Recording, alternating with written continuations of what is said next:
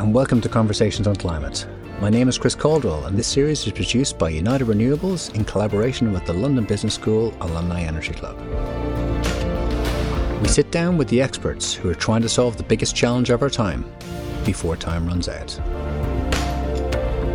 Welcome to another conversation on climate, coming to you from London Business School's campus at the Old Marylebone Town Hall in London. Today, we had the great pleasure of speaking to Tom Gosling, a 24 year veteran of PwC, who subsequently embarked on a portfolio career with climate, ESG, and company stewardship at its heart. As senior partner, Tom created PwC's executive pay practice and worked with a wide range of FTSE 100 level firms in the UK and Europe, including frequently acting as a board advisor. By 2019, Tom had been bitten by the climate bug, was writing prolifically on the subject, and was undertaking what he termed as his middle class approach to decarbonisation. It's fair to say that Tom has no time for well intentioned big frameworks or claims that don't stand up to scrutiny. Instead, our conversation was full of suggestions for how we as individuals and as a society at large can be more effective at getting to a more sustainable world. It was a deeply interesting conversation and one that you won't want to miss. Around 80% of people who listen to this podcast haven't hit the follow button. If I could ask you for a small favour, if you do enjoy our conversations, please do hit that follow button on your app. It would help us in the show more than I could possibly say. Thank you and enjoy the conversation. Well, Tom, thank you so much for coming in to have a conversation with us. Yeah, it's a great pleasure. Brilliant to have you. So, um, your career to date has been um, unusual. you know, it's been been a, been a, been an interesting path. Um, the, the image that comes to mind is like a, a flower or a firework. We've got this this this this this, this strong stem, and then at some points, like 24, 25 years mm. into a career at PwC, it kind of explodes into kind of lights and colours in lots of different different directions. Uh, could you kind of explain a little bit of, of the of the background to the kind of portfolio career there? well, it's, it's, a very sort of poetic description of it. I can tell you, Chris, it feels much more prosaic from uh, uh, from my side of the fence, but. Um, yeah, I mean, I, suppose, um, I mean, I had a great time at, at, PwC, never kind of had a reason to leave for most of my professional career there. So, yeah, you're right, I had 24, 24 years uh, in the firm. But from the point I became a, a partner there in my mid 30s, I'd always had a, a, plan to be in a position to do something completely different when I got to 50.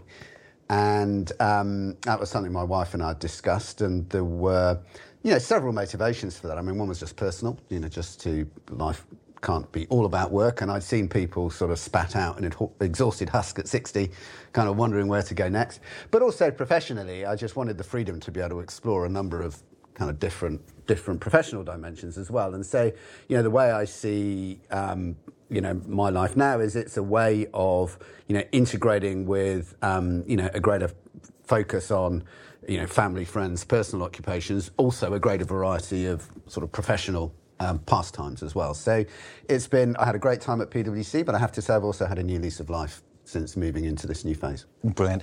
And uh, in your portfolio, you've got a lot of um, very different interests, a lot of different positions that, you hold. Mm. Is there one kind of unifying theme that holds it all together? Yeah, I'm not sure there's one unifying theme. I mean, I guess there are a few things that are kind of consistent because I, I suppose most of what I do falls into a couple of buckets. I do some um, personal coaching work. Uh, I also do some um, consulting work still, and then I have my academic um, interests. And I guess, you know, common themes across all of those are, you know, I still like to feel I'm having an impact in some way, shape, or form. I, I don't want to just sit in a room talking to myself. Um, you know, communication is a big part of what I uh, enjoy doing. And I guess most of what I do, as well as sort of touching on aspects of public policy, which I've always been very interested in, do still have a crunchy analytical angle because there's, you know, there's the geek in me that, you know, that loves to get into the spreadsheet and figure out what's going on. And at some point along your, your journey, you got bitten by the by the climate bug by ESG. Yeah. You decided no, this is this yeah. is this is a focus of yours. Could you talk a little bit about how you're, you're coming to climate? yeah, coming to climate. Yeah.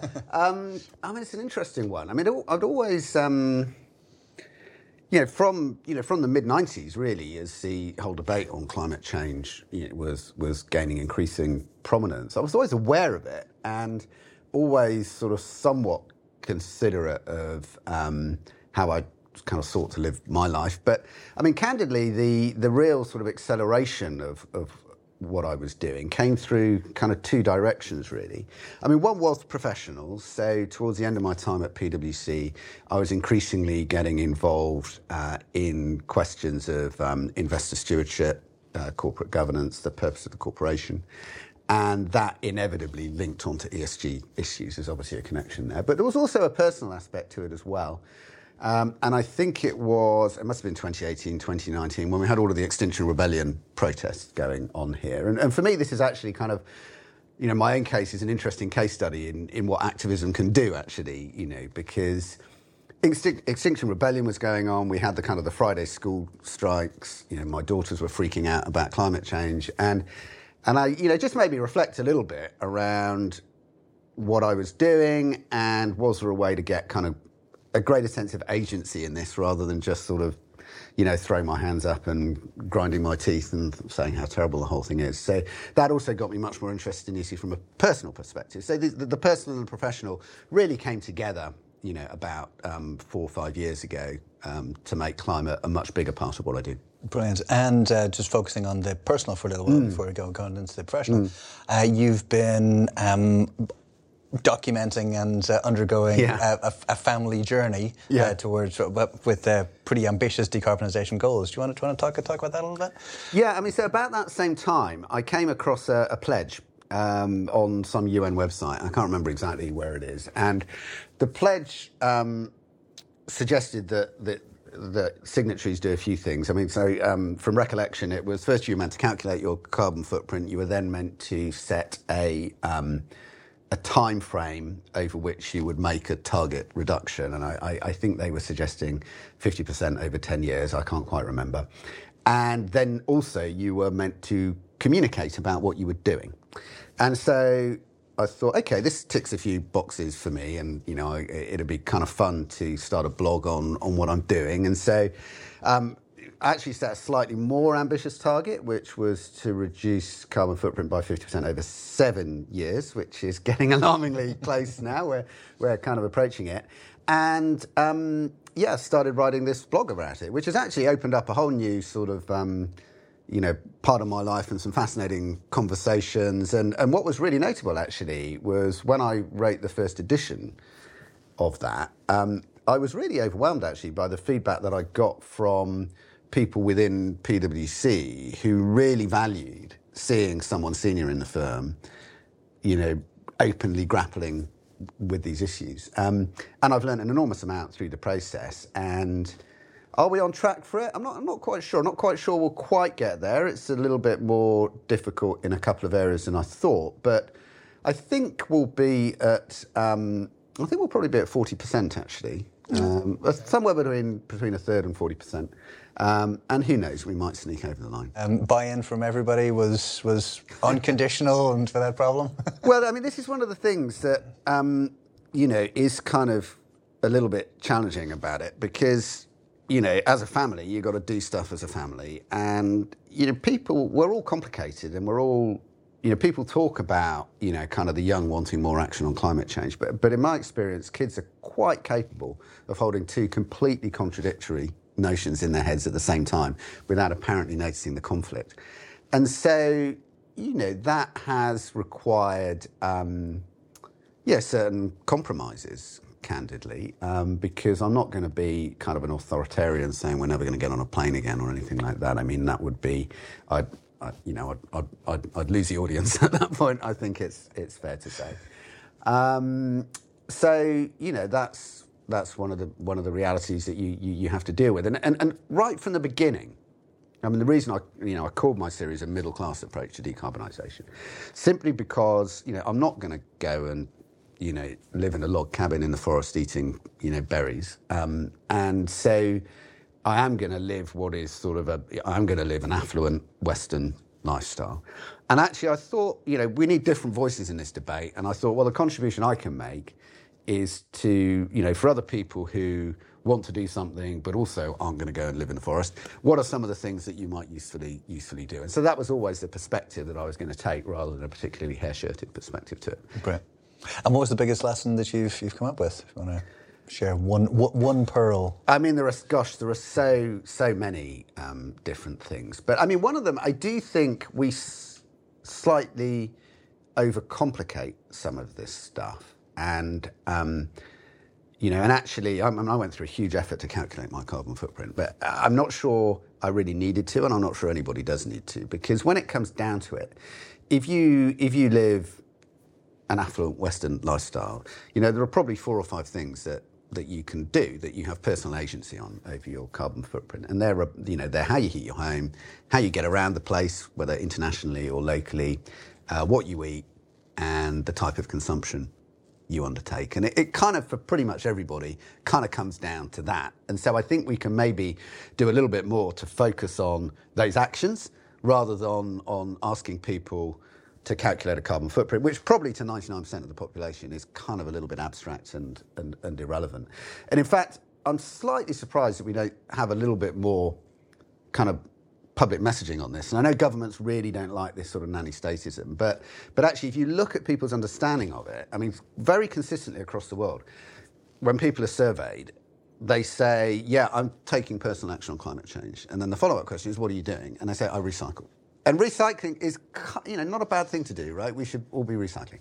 But it's kind of irrelevant when it comes to climate change. So there's clearly this sort of massive gap in understanding about what you need to do. So, so for me, kind of one of the biggest things is actually for people, you know, particularly for moderately well-off people in, in, in Western countries, it's pretty clear what we've got to do. So let's simplify the messaging mm-hmm, around that. Mm-hmm, mm-hmm. Yeah, no, very important point. There is the, there, there's too much kind of forgiveness of people in their in their lives that oh I recycle therefore I don't need to be. Yeah. Therefore I can fly to New York. Uh, yeah, well yeah. you know no you can't yeah, really you know it's, it's, not, it's not quite up. the same. Yeah put stick on some solar panels and drive drive, yeah, drive an electric car. You know maybe that's that's a little bit maybe then you can get to Chicago or somewhere you know that's okay. I suppose the other thing actually if I'm allowed a second if I can sneak in a second you asked for one big lesson but mm. the other one is actually I, I slightly started off this thinking from a you know um,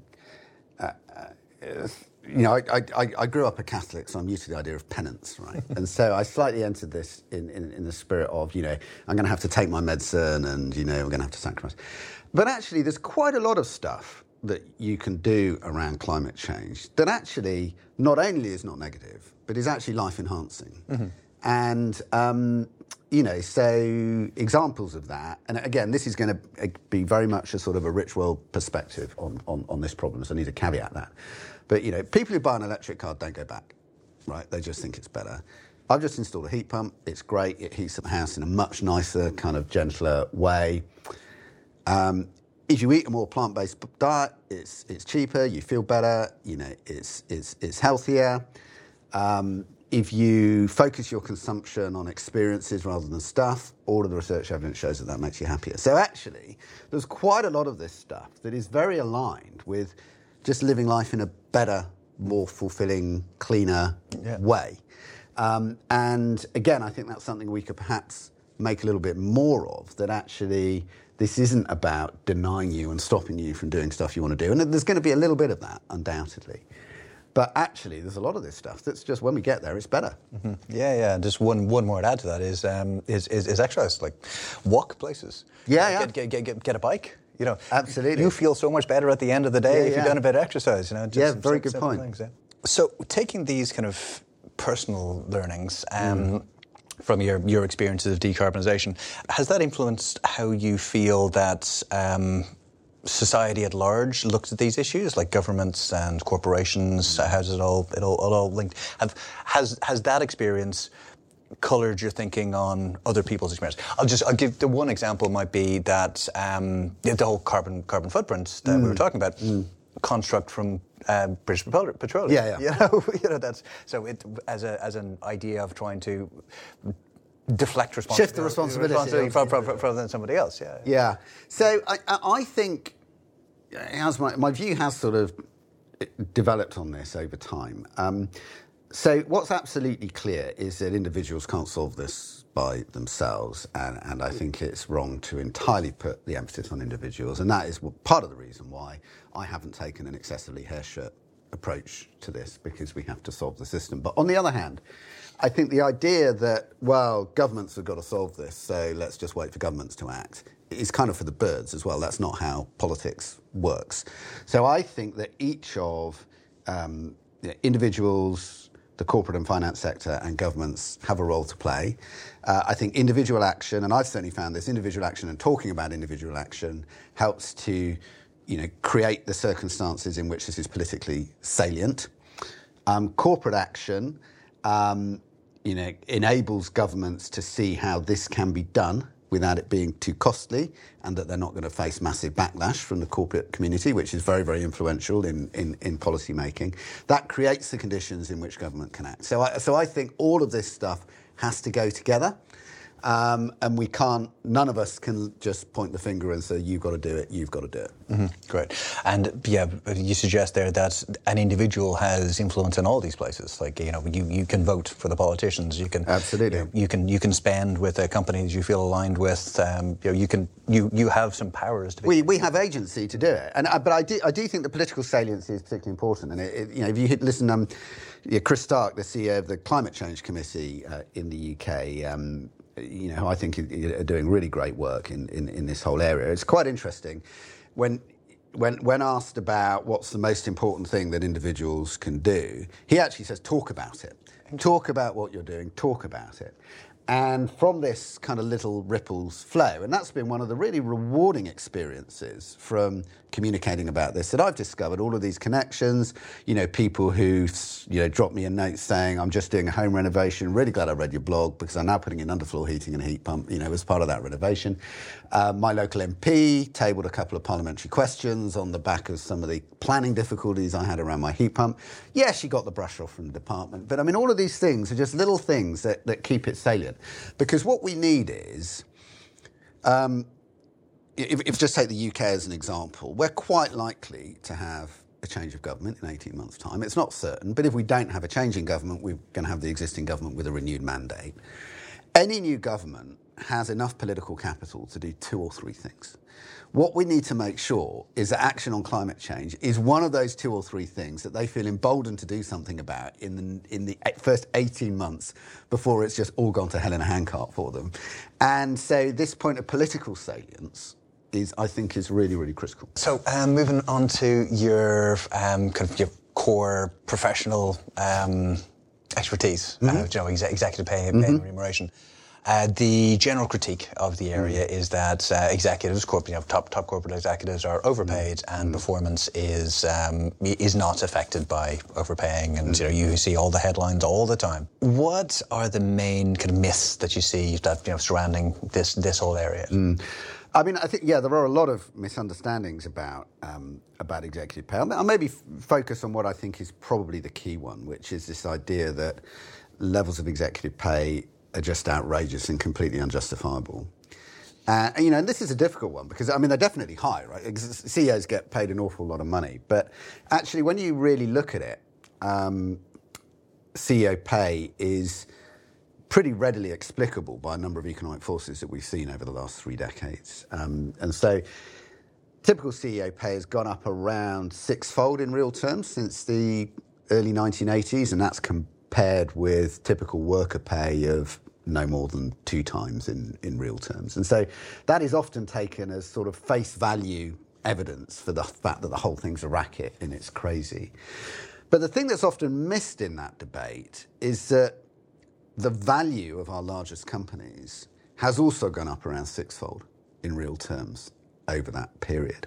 And you might say, well, why does that affect anything, right? Because it doesn't necessarily, just because a company's bigger, it doesn't necessarily make it any more difficult to do the job. And all of that's true. But when you look at pay in scarce skill, um, high stakes kind of occupations, all of the evidence shows that actually it does broadly scale with the size of the organisation and the stakes. So, a couple of examples of that. Um, if you, I, I, generally avoid sporting analogies when it comes to CEO pay, but in this regard, they're quite helpful.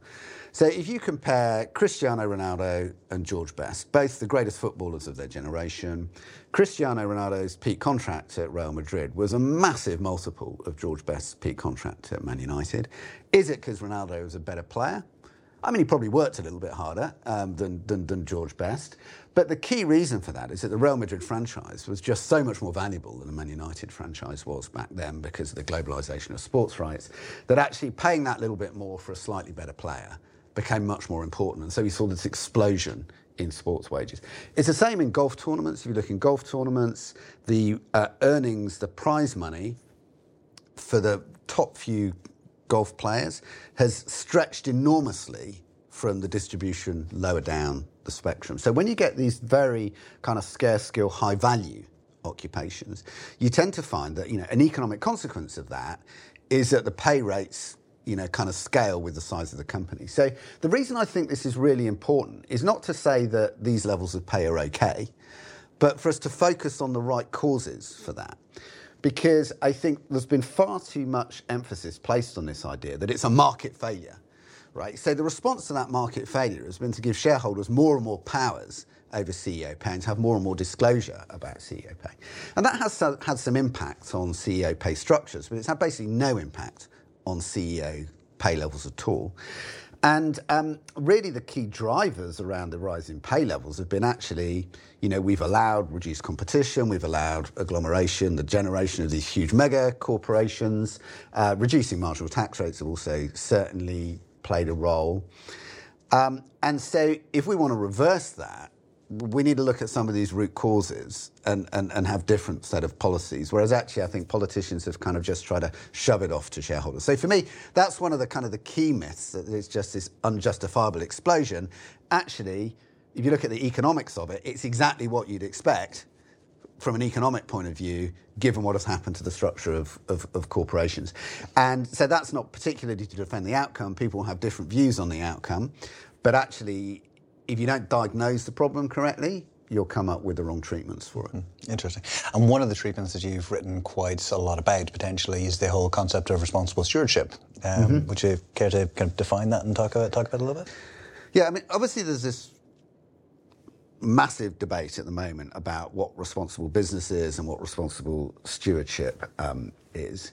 I mean, the way I view it is is as follows. Um, I think that we have to remember that you know, corporations exist by virtue of rights that have been endowed on them by society. So things like limited liability, the rule of law, these are the things that enable corporations to flourish. And the general purpose corporation that can kind of do what it likes, subject to those um, within its corporate form, has delivered enormous benefits to society. But I think we must never forget that the purpose of all of this is to produce societal benefits. And therefore, I think it's very reasonable for um, society to place expectations on corporations about how they behave and operate.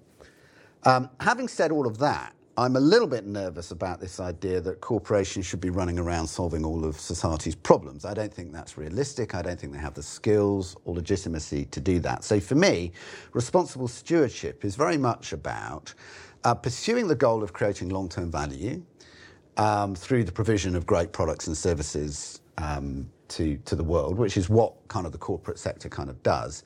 But doing that subject to, you know, kind of the norms and expectations of society that go beyond statement of the law. Uh, and that set of expectations does evolve over time.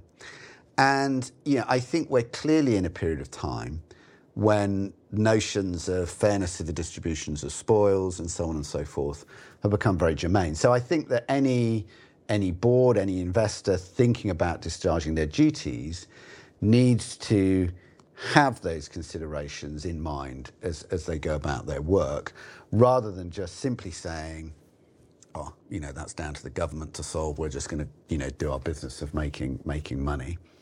And this is this is tricky because we need to think about and define the boundaries of that, which is why I think that for the corporate sector on the whole, this does need to be in the service of the kind of unifying long-term goal of, of, of creating value, but it's creating value subject to um, the norms and societal expectations of the day. Mm-hmm. But it's interesting you frame it that way that um, the long term goal of um, corporations is to create value it may be argued that the, that there is no such thing as a long-term goal for a corporation, and uh, what what management are very much focused on is the next quarter's quarterly performance. Short short-termism. Um, mm. How does how does that uh, the the issue of short-termism bump into uh, the issue of, um, of, of that type of responsibility? Yeah, and I mean, clearly there is a, you know, there is a tension in in human existence, which is that you know we, you know, e- evolution didn't really prepare us terribly well for you know thinking beyond the annual cycle of um, of survival, right? Uh, and um, and you know we know that there are benefits in lengthening our time horizon beyond that. And actually, I mean, sometimes I think it's amazing we're as long term as we are. You know, given given how we evolved and, and what we grew up um, to deal with. But I think there are a couple of important points to make around long termism. Um, without denying that it that it can be a problem, and it can be a problem in pay systems as well, which which maybe we'll come back to. But um, the first is that actually, by its very nature, shareholder value, um, you know, and I, am I'm not a sort of um, a shareholder value extremist or anything like that, but shareholder value is inherently a long term concept because the value of companies on stock markets um, relies on their enduring ability to create cash flows that, that are valued many years into the future. And although you know, um, in that kind of valuation calculation, stuff that's beyond 50 years out doesn't really figure. Stuff that's beyond 10 years out, you know, really does. And that's why we see the enormous um, valuations put on technology companies that aren't making any money today. And in fact, if anything, some of these long term factors have become more important, and we see an increasing amount of the value of companies being in excess of the value of their kind of current tangible assets kind of created today. So sometimes I think we panic a little bit about you know, the fact how market, you know, stock markets are incredibly short term. The other thing that it's re- point that it's important to make is that there is this tension between, on the one hand, you know, we can confuse short termism versus agility. So, in a world that's changing really, really rapidly, there aren't that many environments where it makes sense to take a massive bet on something that's going to happen in 20 years and make 20 years of losses while waiting to get there. And, um, you know, sometimes actually the world changes so fast that there is value in agility and, and in options. And I think we also have to be realistic about in those circumstances where those really long term bets are value creating and, and can sensibly be made, those are probably going to be in ownership structures that kind of support that, right? So you might have, it might be a, you know, a dominant family owner or, you know, a large private owner who really deeply understands, you know, the business.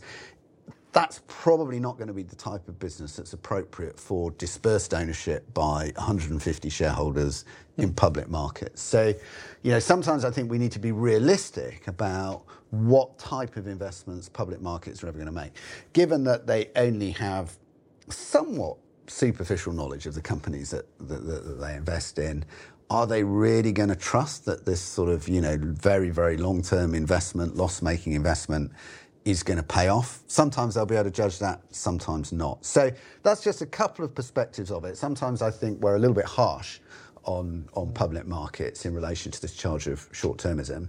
And indeed, I think probably my, my take on it is that more of the problems around short termism arise from how companies respond to some of those signals as opposed to the market structure itself. Mm-hmm.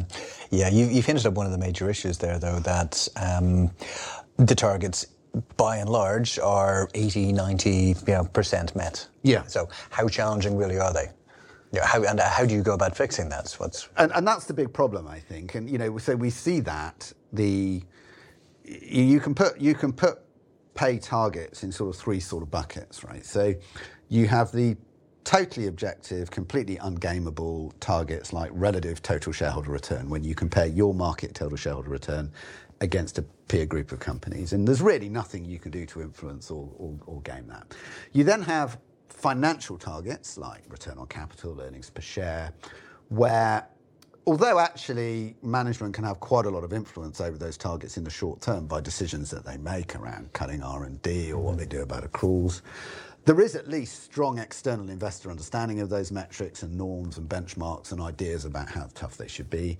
And then you get these set of strategic goals that ESG falls into, where there's enormous information asymmetry between executives and their board, let alone boards and investors, which means that actually external observers don't really know how tough they are. And what you see consistently in the data is as you go through those spectrum of measures, payout rates go up.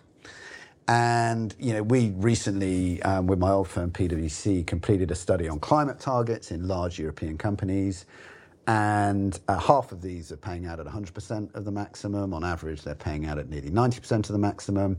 All of the oil majors have paid out on their climate transition targets at over 90% of the maximum. So, so good news, Chris. I mean, we don't need to worry about climate change.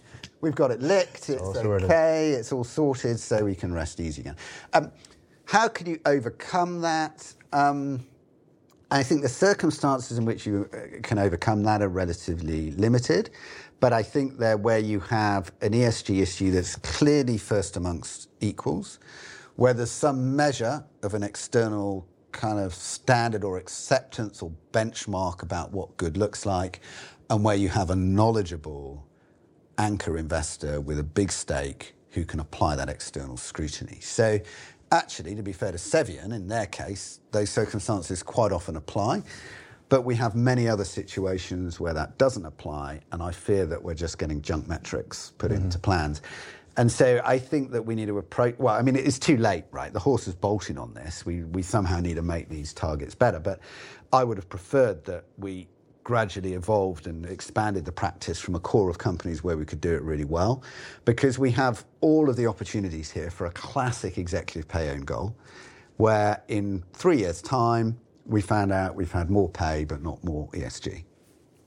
Um, that just undermines credibility in the whole executive pay setting system yet again. So, can we uh, possibly go onto some a really interesting area that you've, you've done done quite, quite, a lot of work on, particularly back, back in your times in PwC, of uh, distributive justice? Yes. Uh, like, pay is clearly it's an issue of justice. Yeah. So I think what's really interesting about that work on distributive justice is that it makes you realise that we all talk about the importance of fairness, but we all mean completely different things by it. And um, there are various different ways you can think about fairness. You can think about fairness in terms of economic efficiency. You can think of fairness in terms of equality of opportunity. Once you've got equality of opportunity, everything's fair. You can think of fairness of outcomes in terms of just desserts for effort and skills.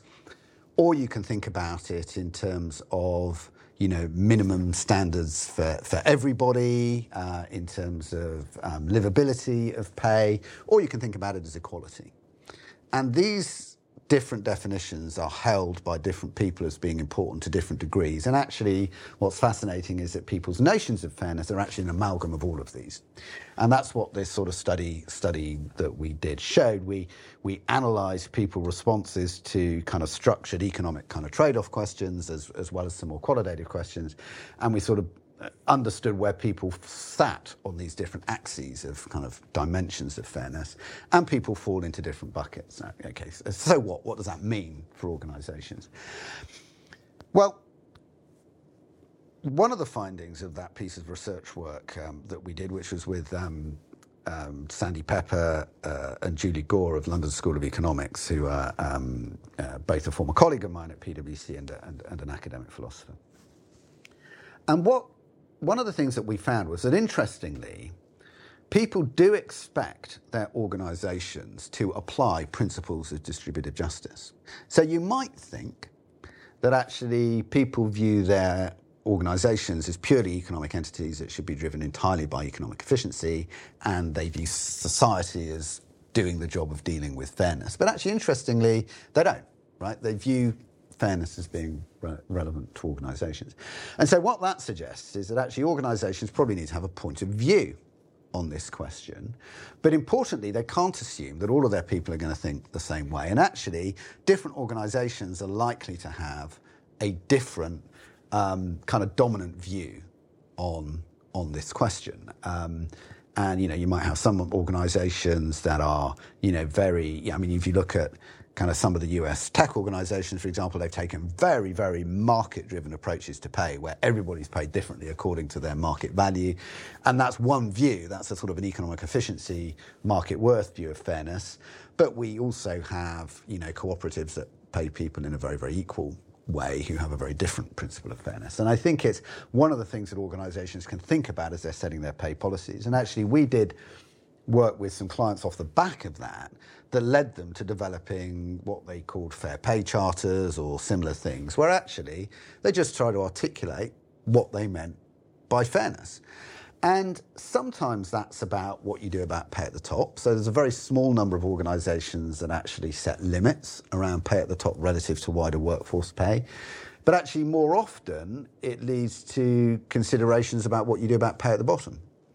So, quite a common outcome from work on these fair pay charters was organisations feeling that actually they needed to get an understanding of what living wages were throughout their population across the world and actually redirect pay budget resources to making sure that everybody at least was, was paid a living wage. And in other organisations, it meant creating equality around kind of benefit provision across the workforce because why should the CEO also get a more valuable pension? You know, it doesn't sort of make sense. They're already paid more.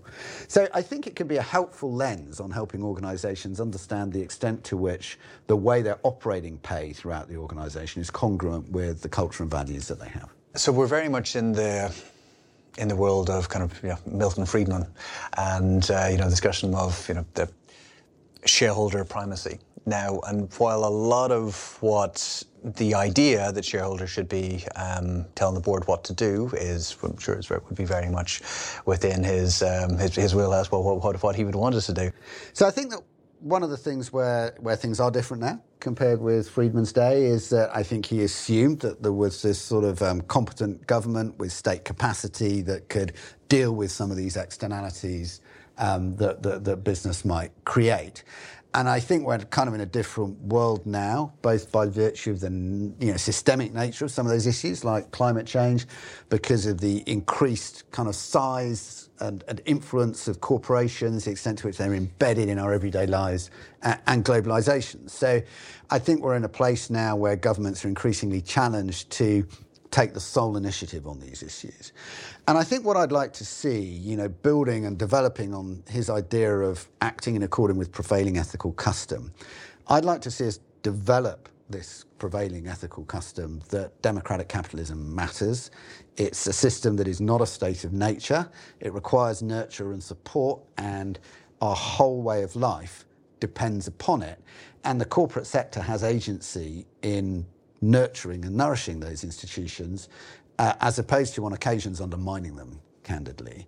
And I think this is where we need to build on Friedman because I do think we're in a state where the nature of issues like climate change, biodiversity loss, means that corporations need to lean in in a way and investors that enables governments to act rather than just treating government regulation as a kind of exogenous factor that they, you know, that they're kind of regulation takers. They can also have influence on, on regulation making as well. Mm-hmm, mm-hmm. Do you think that democratic capitalism is fit for the purpose of solving these massive global, pan, cross-border, um, international issues such as climate change?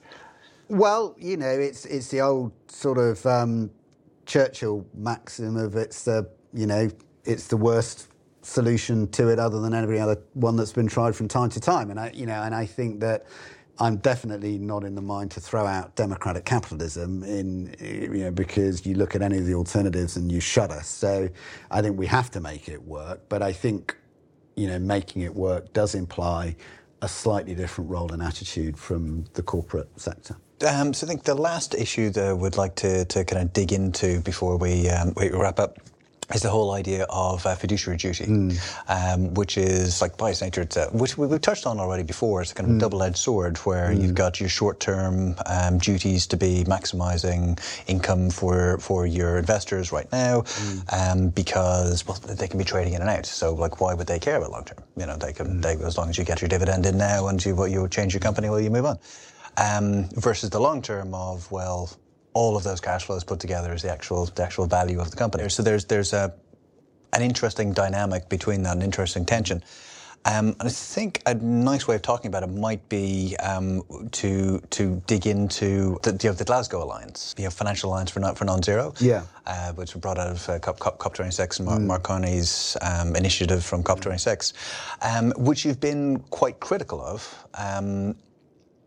I think it, it, it's a good way of kind of going into the complexities of the, this issue. You want to talk about it? yeah, happy to talk about it. And actually, the first thing I want to say is that um, I, I, actually think that initiatives like um, GFANZ, the Glasgow Financial Alliance for Net Zero, and the Net Zero Asset Managers Initiative, NZAM, which sits underneath it. I think these are really important initiatives because if we go back to what we've been talking about around the role of investors in, in you know, helping support democratic capitalism and creating space for companies to innovate and so on and so forth, I think these, these groupings are really important.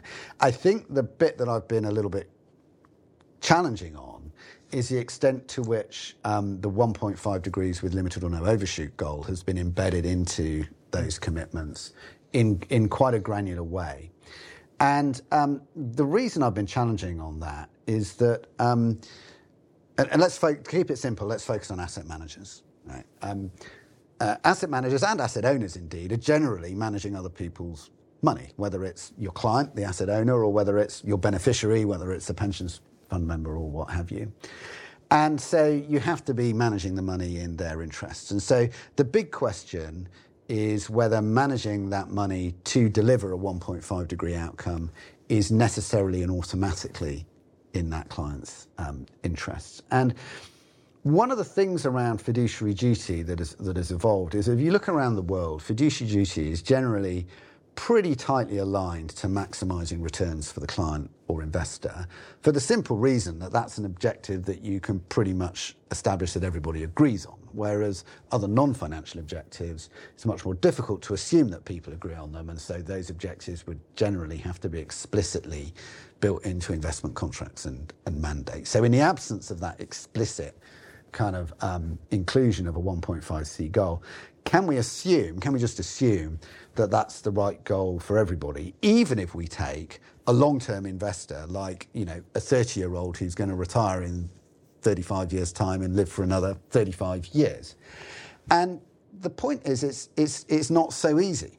It's not so easy because financial markets do a very different job from the kind of political and economic models that, that, that, enable us to decide where we want to go on an issue like climate change. So, for example, the decision that 1.5C is the right goal, and by the way, 1.5C with limited or no overshoot actually goes beyond even the stretch goal in the Paris Commitment. But let, let's put that to one side for a minute. That 1.5C with limited or no overshoot goal you know, takes into account the needs of vulnerable people in developing nations. So it treats people equally um, around the world it treats future generations who have not yet been born equivalently to today's generations. It takes into so you tend to use low discount rates when you when you use those kind of decision making. It also takes into account non-financial welfare benefits such as kind of health benefits, not just kind of cash flow benefits. Financial markets do none of those things. Okay, so financial markets are skewed very much towards um, yeah, financially material actors in the developing world. They're focused on cash flows, what affects cash flows, not on non-financial impacts. And um, you know, for a case study in that, look at markets' reaction to COVID. Right, there was an immediate fall, but then they bounced back immediately, despite the fact that there were millions of people sick all around the world as a result of it. And also, financial market discount rates are set by the market to intermediate between current and future consumption of people who are generally alive today. And so we should not expect the optimizing outcome for financial markets to be the same as the optimizing outcome when we look at things from a political economy perspective. And so, unfortunately, I mean, I would love it to be different, right? But if it was different, we wouldn't have a problem. We wouldn't have an externality and all of this. The market would already be solving all of this stuff. So the fact is, we have this big disconnect, which is what maximizes financial returns, even over the really quite long term, is very different from what may be economic from a, from a, a, a social economic um, point of view. And so investors have to be concerned about those financial returns, not the social and economic outcomes. And so even a climate aware investor, for example, needs to kind of ride two horses on the one hand, you know, thinking about how they can influence the world to be where they want it to be, but also investing for the world as it actually is. To give a very tangible example, if you were really investing for 1.5C world, uh, for 1.5C, we need to electrify pretty much everything like now right? So you would be investing in massive renewable energy capacity, you know, massive electrification of home heating, cars, what have you. But if governments don't follow through and create kind of the grid infrastructure to make all of that work, you're going to have a whole bunch of stranded assets if you if, if you take that view on a 1.5c world. So stranded assets kind of cut both ways. So investors need to have an eye to where the world is actually going which unfortunately is not 1.5C. I mean, I think that's now a low probability. I know you can, Mark Jacobson can produce a spreadsheet that shows how it's going to happen, how it can happen, but it, that's a spreadsheet, right? I mean, there is not, in my view, a viable socio-political pathway to that. And so investors need to kind of recognise their, their, their role in this. So, so my criticism of GFANZ has simply been that the embedding of that 1.5C with limited or no overshoot target in quite a granular way into the commitments is doing a couple of things. It's creating a structural incentive for asset managers to undertake superficial 1.5 degree alignment activity. It's creating an open goal for people who are saying to them, we didn't sign up to this goal because it goes beyond even what is in the stretch goal of the Paris Agreement. And on the other hand, it's opening the industry up to greenwashing accusations because actually, if you look at what they're actually doing, you know, they're not investing in a way that's bringing about a 1.5C world. So I think the initiatives are really important, but they've allowed themselves to get distracted by focusing on what is an increasingly unattainable goal in a way that is now not just a rallying cry, but actually becoming problematic for the initiative. Mm-hmm. So, just by way of uh, wrapping up, um, it's been you know, really, really uh, brilliant conversation, and we got uh, we've covered an awful lot. And one thing in doing the research was really impressed by the, the scope of areas of interest and I think things you've, you've covered over time. Mm. Um, is there something else that you're working on now that you, you might want to want to kind of mention? What, what's, what's exciting you now is your, your next area to be to be? Yeah, I mean, so I think the next one. Um, I like controversial areas. So the, the next one I'm interested in is diversity and inclusion. Uh, I've done a little bit of that in the past, and I think it's a, a, a very important issue. And um, the reason why I think it's important is that I think we, again, in some ways analogous to the climate situation, we've had a very big focus on some quite superficial measures of diversity, like board diversity or you know representational diversity, and I don't think we've focused enough on the flip side of inclusion and what it really means to make um, life for underrepresented groups sustainable when they come into a system that's been largely created and run by and for white men over several decades. And so I think there are some, you know, really hard under-asked questions in there about what effective action on diversity and inclusion means and on, you know, what the research evidence really has to tell us on that because again one of one of the things one of my kind of motivating principles in life at the moment is that academia has an enormous amount to bring to practice and to policy, but there's often too much of a gap between the two. And so a lot of what I do is try and create a bridge. And so, yeah, that's probably my next. Great. The next topic on which I'm going to annoy people. Yeah, great, great. We'll look forward to that with, with great interest. Yeah. And uh, last words, uh, we generally ask for um, our, our guests to, to give, a bit, give a piece of advice. So in this case, if we're you know, anybody who's who's watching or listening uh, is considering a portfolio career, um, particularly people from what's the natural audience of this would be people who, um, who have got an interest in climate or ESG. Mm-hmm. Uh, what advice would you give them?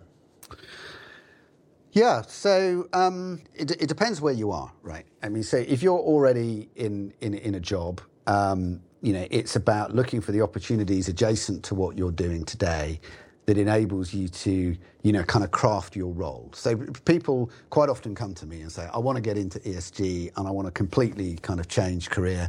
That's frankly often pretty difficult to do. But often there's a surprising amount to which you can turn or use your discretionary effort to turn your existing role and job to, um, you know, to your new areas of interest. The other thing is to um, just create some small experiments and networks. So, you know, get involved in some you know industry projects around climate or, or ESG. Um, you know, attend some conferences, build some networks with some academic institutions.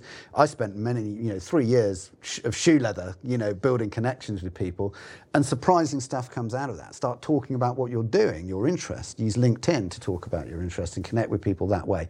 So I think this whole thing around experimentalism but also an element of incrementalism. Don't necessarily look for that big bang change that's going to solve all of the problems, but think about how you can take continuous steps forward all of the time to develop your interest connections and, and um, work areas. Brilliant. Thank you so much, Dan. Thoroughly enjoyed It's been a great pleasure. Thank you very yeah, much. Great.